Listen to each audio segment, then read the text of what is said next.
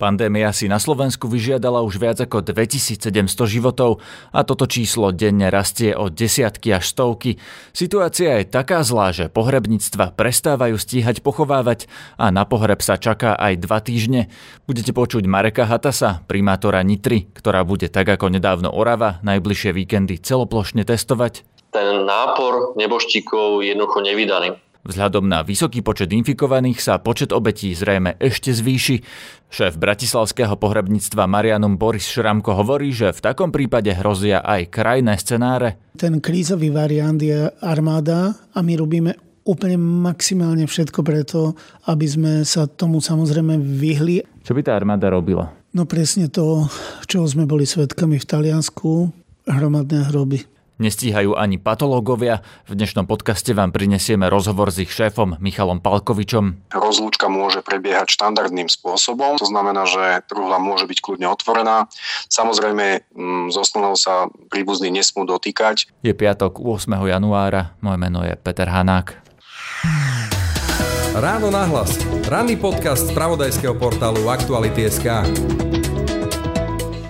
Momentálne mám na telefonickej linke primátora Nitry Mareka Hatasa, ktorý je zároveň poslancom za, za ľudí. Dobrý deň. Príjemný pekný deň prajem z Nitry. Pán Hatas, čo sa teraz bude diať v Nitre cez víkend? Lebo vieme, že tá situácia je tam momentálne najhoršia na Slovensku a chystajú sa mimoriadne opatrenia. Začne sa už testovať celoplošne, tak ako sa kedysi testovalo na Orave, vlastne od soboty v Nitre? Okres Nitra je, je najhorším okresom na Slovensku. Tie čísla hovoria, že, že je v podstate horší už ako Orava. Tie výhľadky na najbližšie dni sú vôbec není pekné a preto sa vlastne bude testovať v celom okrese. My sme sa pripravovali na testovanie v, v Nitre po vzore Trenčína v podstate už e, ešte koncom roka, to znamená, že nejakého 30. decembra sme začali začali k tomu podnikať prvé kroky. Taký ten spúšťač bol riaditeľ fakultnej nemocnici, pán riaditeľ Dubaj, ktorý, ktorý ma informoval telefonicky o tej zúfalej situácii, ktorá, ktorá panovala v nemocnici a stále v podstate ešte panuje. Takže odtedy sa pripravujeme. Som, eh, som rád, že sa pridali aj starostovia okolitých, eh, okolitých obcí, mesto Vráble a že včera prijala eh, vláda aj uznesenie o tom, že, že do zamestnania budete môcť ísť jedine v tom prípade, že budete mať negatívny COVID test. To znamená, najbližšie 3 týždne sa bude v Nitrianskom okrese testovať. Cez víkendy? Nitre to začína už v piatok po obede, pokračuje to sobotu, nedelu. V niektorých obciach e, sa bude testovať iba jeden deň, v niektorých obidva dní počas víkendu. A je to tak, ako hovoril pán minister Krajniak, že to testovanie je vlastne viac menej povinné? Či je to dobrovoľné, len teda bez testu nemôžete výjsť ani z domu? Je to hybridné, to znamená, že, že test je síce dobrovoľný, ale pokiaľ na testovanie nepôjdete, tak sa v podstate veľmi obmedzujete v tom, čo môžete a nemôžete robiť. Tam to najzásadnejšie je práve to, že, že nemôžete ísť do roboty. Tá situácia v je taká zlá, že ste dokonca museli pristaviť chladiaci príves pre tela obetí. Prečo to bolo potrebné? Tam nestíha vám, ja neviem, pohrebné služby, alebo krematórium, alebo tých pohrebov je jednoducho tak veľa, že sa to nedá zvládnuť. Pohrebov je tak veľa, že sa to nedalo zvládnuť a tá situácia je stále kritická. My ten e, chladiaci príves e, máme v podstate už teraz plne obsadený. Volali mi teraz zase z pohrebných služieb, že sa čaká dva týždne, dokým, dokým pochovajú. Vyzývali, vyzývali starostov, aby im pomáhali s kopaním hrobov, či už formou aktivačných pracovníkov. Ten nápor neboštíkov je jednoducho nevydaný aj to hovorí o tom, že tá situácia nie je vôbec normálna. Máte prehľad o tom, aký majú zhruba vek eh, tí, ktorí zomreli na COVID-19? Či sú to naozaj ľudia, ja neviem, nad 80 rokov, alebo aj už výrazne mladší? Nemám nejaké presné štatistiky, ale, ale z toho, ako sledujem uh, jednotlivé parte, tak sú to ľudia, ktorí sú kľudne že 40 To znamená, že že tá riziková skupina je tam naozaj veľmi veľká. Stačí, že máte trošku Mm, komplikácie s, s dýchaním, ktoré ste mali predtým a jednoducho už spadáte do rizikovej skupiny. Máme taktiež na úrade dámu, ktorá je 30 a, a museli ju prevážať do nemocnice s, s ťažkým covidom, takže ten covid je práve nepríjemný v tom, že vy ho môžete dostať a tak ako to bolo v mojom prípade, že absolútne bez príznakov a tým pádom šíriť ďalej alebo ho dostanete v takej ťažkej forme, že jednoducho dokáže tu zomrieť. Teraz položím otázku, ktorú si možno kladete aj vy, ale určite na ňu máte lepšiu odpoveď ako ja. Prečo práve Nitra? Tiež by sme to vedeli. Dnes mi nevedel alebo nevie povedať nikto, prečo okres Nitra takýmto spôsobom vyskočil. My sme si snažili, alebo robili sme si analýzu, či už prvého plošného testovania, druhého plošného testovania, eh, analýzu toho, ako to potom prebiehalo eh, v Trenčine a naozaj netuším e, a nevieme, že prečo, prečo, prečo okres Nitra má takéto, takéto katastrofické čísla a takýto katastrofický stav je u nás. Bolo by vhodné to zanalizovať, aby sa potom predošlo, predišlo v ostatných okresoch, e, aby sa nedostali do takého stavu, aká je Nitra. Hovorí sa často, viete, že sú to ľudia, ktorí nedodržiavajú opatrenia, dajú si dole to rúško, e, jednoducho niektorí neveria na COVID vôbec, konšpirátori a podobný. Tá otázka znie, Dá sa to takýmto spôsobom vysvetliť, že ľudia v Nitre jednoducho nerešpektovali opatrenia? Myslím, že, že, že Nitra není niečím vyslovene, že špecifická alebo extrémistická v týchto, týchto hnutiach, ale možno ma niekto poopraví, ale si myslím, že práve aj máme výbornú komunikáciu v rámci, v rámci krajských primátorov, tie opatrenia sme robili uh, približne rovnaké, aj čo sa týka hliadkovania mestských policií, uh, fungovania štátnej policie, to znamená, že, že naozaj neviem, prečo, prečo, prečo práve Nitra, že či to bolo zhluk e, v podstate tých faktorov, že, že tu máme vysoký počet ľudí, ktorí sem dochádzajú za prácou, či už mimo Európskej únie alebo z Európskej únie, či je mesto Nitra prestarnuté e, generačne. Naozaj to teraz, teraz e, by som len špekuloval, že prečo je to tomu tak. Ako vidíte blízku budúcnosť? Kedy sa to podarí podľa vás dostať pod kontrolu? Vychádzame z dát z Oravy a z toho, že, že, bolo, že sa ukázalo ako veľmi účinné mať takéto tri víkendy po sebe testovania. Vtedy zrazu z najhoršieho okresu sa, alebo z okresov, tam to budú vlastne tri okresy, ktoré sú ale cca rovnaké ako, ako okres Nitra, ktoré sa, sa dlho, dlho držali ako, ako potom tie najlepšie. To znamená, že my si od tohto testovania slúbujeme, že, e, že nám tá krivka po troch týždňoch padne radikálne dole, počet nakazených nám padne radikálne dole a opäť vrátime normálny život do našeho okresu. Cieľom je aj, aby sme dokázali vrátiť e, deti do škôl. Počúvate podcast Ráno na hlas. V tejto chvíli som v kancelárii riaditeľa Bratislavskej mestskej pohrebnej služby Marianum. Dobrý deň. Boris Šramko.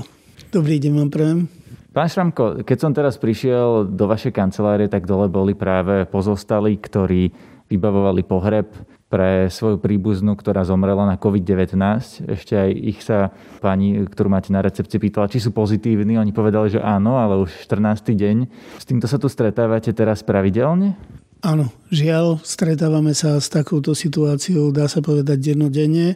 Počty pozitívnych e, zosnulých, ale aj pozitívnych pozostalých, ktorí vybavujú pohreby, e, dá sa povedať, už sú dnes na bežnom poriadku, dennom. Zvládate to? Je to náročné. Je to náročné najmä z pohľadu postupov, ktoré musia byť presne nastavené tak, aby naši zamestnanci boli maximálne chránený. Je mňa neuveriteľné, že v tejto situácii, keď sa dennodenne stretávame e, s, so zosnulými, ktorý, s ktorými musíme samozrejme manipulovať, pripraviť na pohreb, ale stretávame sa s množstvom pozostalých, ktorí sú pozitívni, že dokážeme uchrániť svojich zamestnancov tak, aby, aby naozaj neboli infikovaní. V mnohých iných mestách už pohrebníctva hlásia, že nestíhajú pochovávať. Ako ste na tom vy? Patríme jedno, medzi jedno z mála pohrebných služieb, ktoré to síce s vypetím všetkých síl, ale zvládame a dokonca zvládame nielen situáciu svoju, ale snažíme sa pomáhať, kde sa dá. Od Vianočných sviatkov sme sa rozhodli pomôcť krematóriu v Nitre, ktoré pomáhalo zase Banskej Bystrici a dostali sa do veľmi vážnej situácie, ktorú určite vaši poslucháči poznajú aj z televízie, aj z rozhlasu, že v Nitre sa naozaj tá situácia trošku už vymkla spod kontroly. E, obratilo sa na, obratil sa na nás riaditeľ krematória v Nitre s veľkou žiadosťou o pomoc. My sme mu pomohli aj v prvej vlne a samozrejme urobili sme to aj teraz. Aj keď e, nás to stalo naozaj maximálne množstvo síl, maximálne množstvo úsilia. Naši zamestnanci prešli z dvojsmernej na trojsmernú prevádzku a musím povedať, že ani na chvíľočku nezaváhali. Ako dlho sa teraz čaká na pohreb? Je to dlhšie ako obvykle?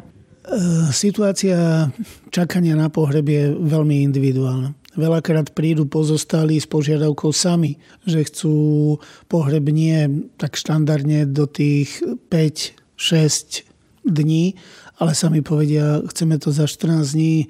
Je to z toho dôvodu, že keď žijú pozostali najmä deti alebo tí najbližší príbuzní e, v zahraničí a potrebujú sa dostať lietadlom a na lietadlo si potrebujú vybaviť e, PCR test, potrebujú si zabezpečiť letenku, tak veľakrát veľmi dobre viete, že tých letov je, je to obmedzený počet, takže nás sami požiadajú o predlženie toho termínu. Musím však e, pripomenúť aj to, že naozaj je zvýšený počet, e, počet pohrebov, je zvýšený počet zosnulých. Tie čakacie doby sa nám predlžujú niekde momentálne okolo 10 dní, čo je máličko, jemne zvýšený ten, tá čakacia lehota oproti štandardu.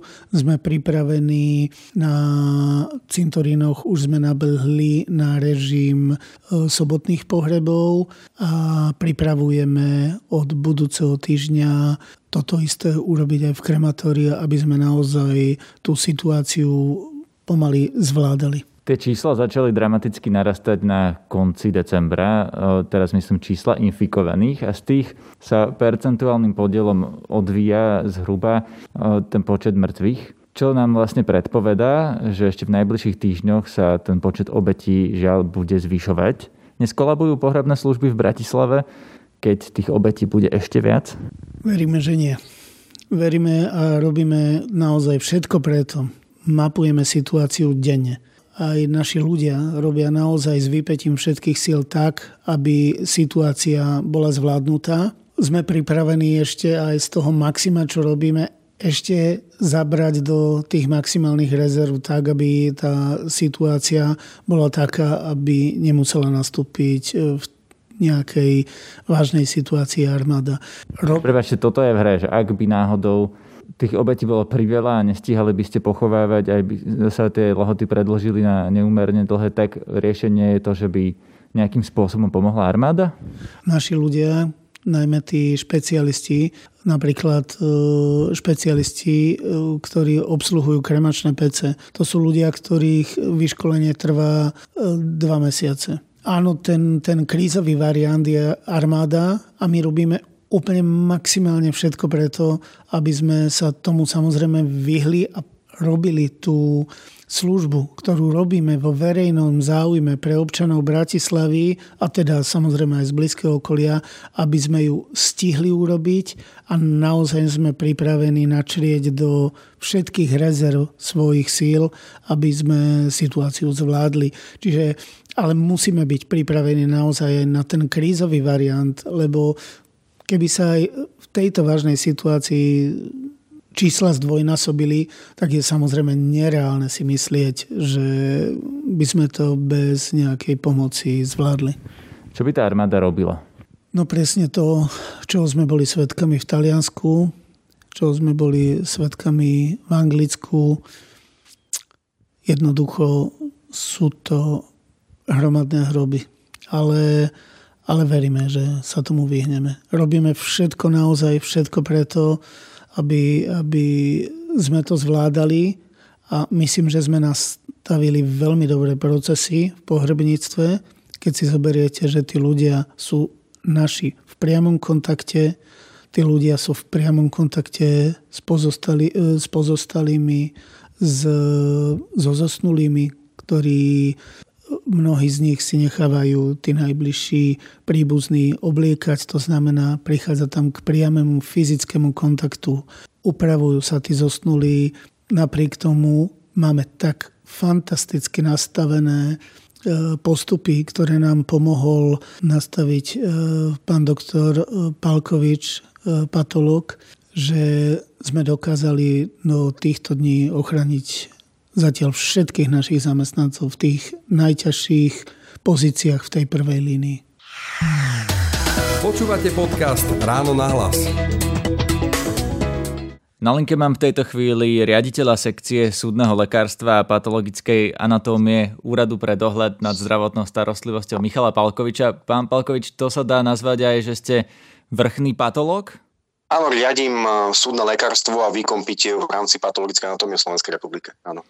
No a ako sú na tom teraz patológovia v tejto situácii, keď máme naozaj veľmi veľa úmrtí na COVID-19? E, stíhate svoju prácu? čím bude väčší počet úmrtí, tak samozrejme tým viacej práce naši zamestnanci majú.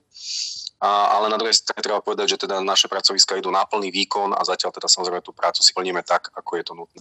Takže každú obeď covidu poctivo uh, určujete, teda, že je to obeď covidu-19, ano. či zomrela na covid, aj keď sú ich stovky denne, to, to sa dá že... stihnúť? Uh-huh.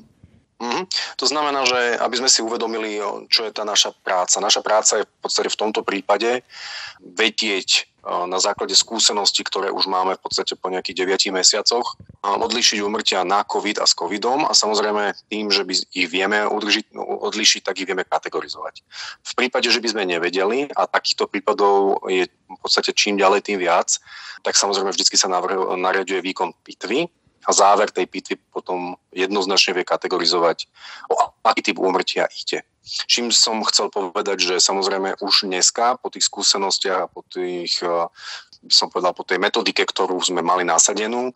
Už dneska nie je výkon pitvy u každého jedného pacienta. On nebol ani predtým u každého jedného, ale bol z väčšej časti, nazvime to, že ten výkon aj zameraný na to, aby sme tú chorobu čo najviac poznávali. Dneska môžeme povedať, že tá liečba, ako aj tá diagnostika je na veľmi vysokej úrovni a tým pádom my už vieme ktoré tie umrtia sú jednoznačne na COVID a ktoré sú vlastne len, teda len ktoré sú koronavírus pozitívni pacienti, ktorí zomreli z iných príčin. Čiže stíhate tú prácu? Nie, nie je toho už priveľa?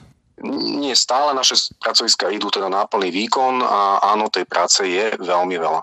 Ako je to s ohľadom na pohreb? Sú mŕtvi na COVID-19 infekční? No, z tých skúseností, ktoré my máme za tých um, 9 mesiacov, môžeme v podstate povedať, že pri dodržiavaní uh, takých tých štandardných hygienických a nazvime to ochranných pracovných uh, postupov no, telo nepredstavuje um, nejaké väčšie riziko. Uh, ne, je to samozrejme mŕtve telo, nebavíme sa o živých, ale mŕtve telo nepredstavuje nejaké vyššie riziko. A čím to je? Tým, že teda už vlastne ten človek nedýcha, teda nevylučuje ten aerosol, alebo jednoducho už mŕtvý človek to, nie je infekčný. Bavíme sa o tom, že samozrejme ten človek infekčný je, ale mm, spôsob infikovania sa je úplne iný, ako je to u živých, kde sa, tam sa bavíme o kvapočkovej infekcii.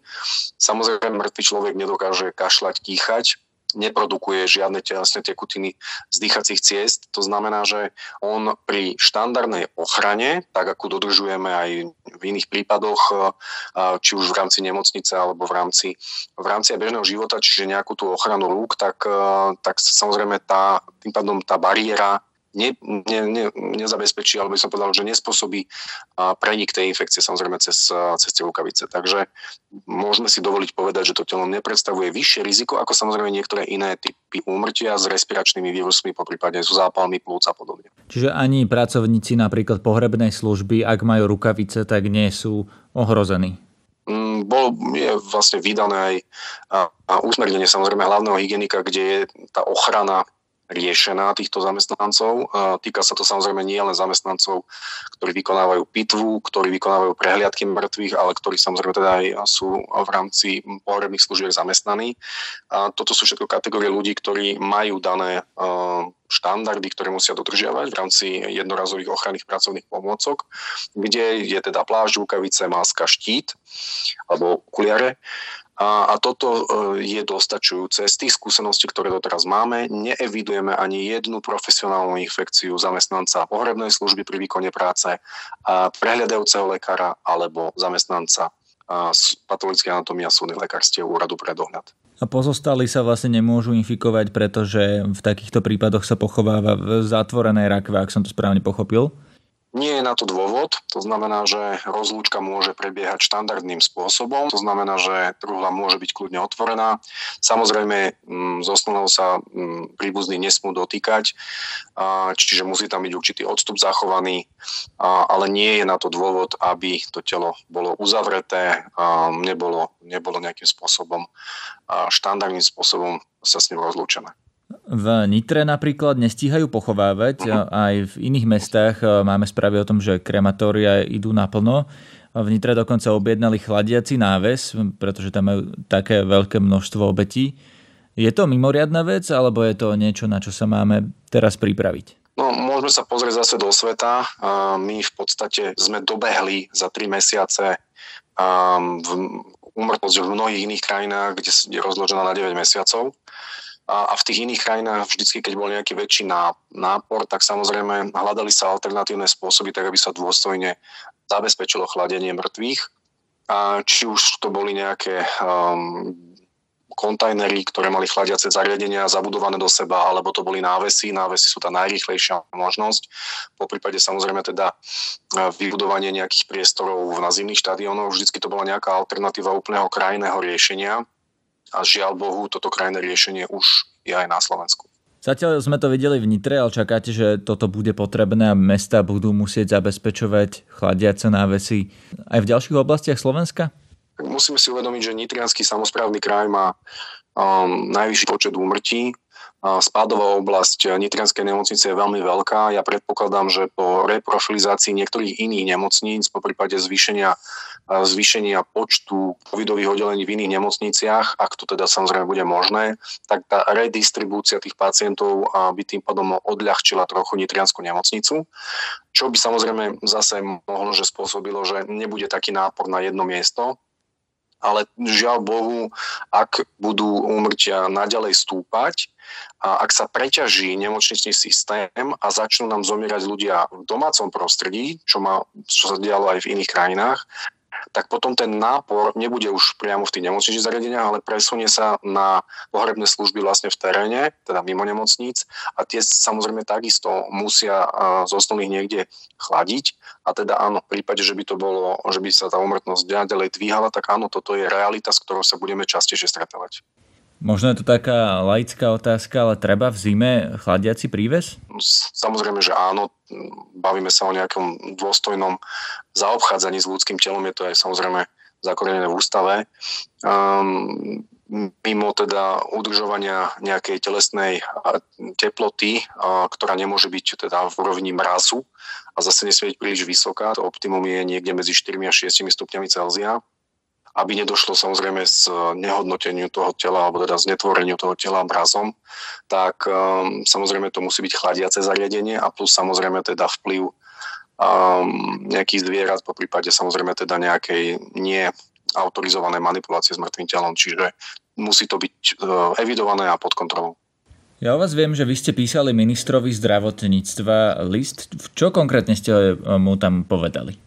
To bolo na vedomie, to znamená, že tak, jak e, my informujeme ho v pravidelných intervaloch aj hlavného hygienika o nejakých pozorovaniach, ktoré máme, či už je to v súvislosti e, s úmrtnosťou alebo s nálezmi, ktoré máme, tak informuje aj konzilium odborníkov, dávame spätnú väzbu samozrejme klinickým pracovníkom a takisto sme teda upozorňovali na to, že ten nárast e, tých úmrtí je dosť veľký a že predpokladáme, že ten presun úmrtí pôjde do terénu a že teda by sme mali nastaviť ten systém tak, aby aj ten terén, aj tie nemocničné zariadenia taký nápor mŕtvych zvládali. Čo to znamená? Čo by malo Slovensko urobiť, aby sme zvládali takýto nápor veľmi vážne chorých ľudí? No, veľmi vážne chorých ľudí je jedna vec, to je tá kategória, ktorá potom samozrejme sa presúva v rámci úmrtí do toho terénu, čiže pokiaľ je nemocničný systém preťažený, um, tak samozrejme teda prechádza to do terénu, to je jedna časť. A druhá časť je, že teda um, mali by sme mať my systém presne taký, aby sme na poslednú chvíľu neriešili návesty, no mali by sme ten systém možno, že nejakého väčšieho prehľadu, v ktorých regiónoch nám tá úmrtnosť aj v teréne, aj v nemocničných zariadeniach stúpa na takú mieru, že, nemo- že pohrebné služby ten nápor nemusia zvládať. To znamená urobiť si prehľad tak, ako na jedno, v jednotlivých regiónach sa nám tá umrtnosť vyvíja a ako, aká kapacita pohrebných služieb e, je, či už je to teda chladiacich zariadení tých pohrebných služieb alebo ich, um, ich nápor momentálny.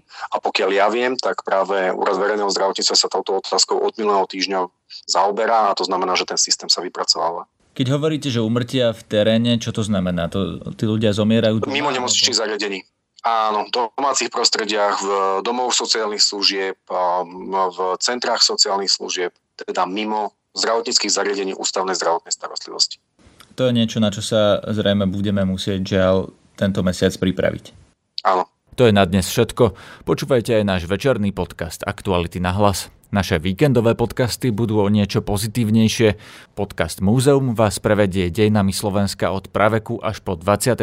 storočie a v našom feede podcasty Aktuality.sk na Spotify nájdete aj športový podcast o našich mladých a nádejných hokejových talentoch. Príjemné počúvanie želá Peter Hanák. Všetky podcasty z pravodajského portálu Aktuality.sk nájdete na Spotify a v ďalších podcastových aplikáciách.